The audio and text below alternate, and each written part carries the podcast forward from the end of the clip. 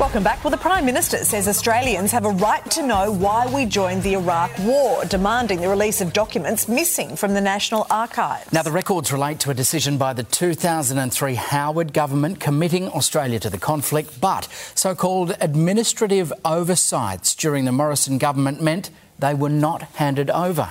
We're joined now by the official cabinet historian David Lee. Morning to you, David. Uh, this is a really interesting one, and the, the people involved in these decisions are now fairly senior officials.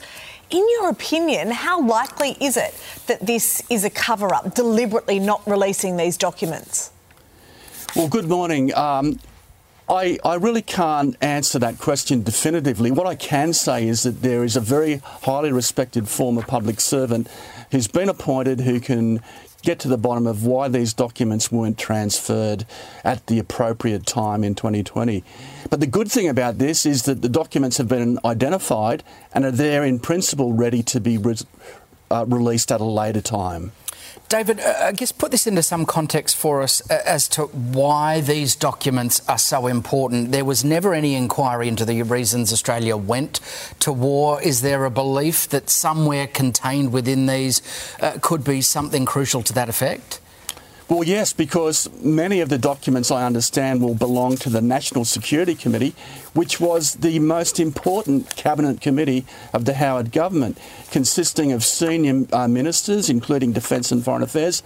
And we can expect that this will have high level deliberations about exactly why the Howard government made the decision it did to go to war with America in 2003. Why is it so important when documents like these are released? We, we have this time lag, and that is agreed, and we know that these documents are going to be released at some point. Why is that so important?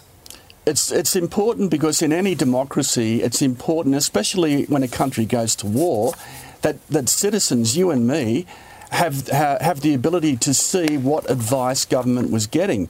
You've got to remember this war was, in many people's eyes, illegal. It was highly unpopular in the first um, period, so most Australians didn't want Australia to join it.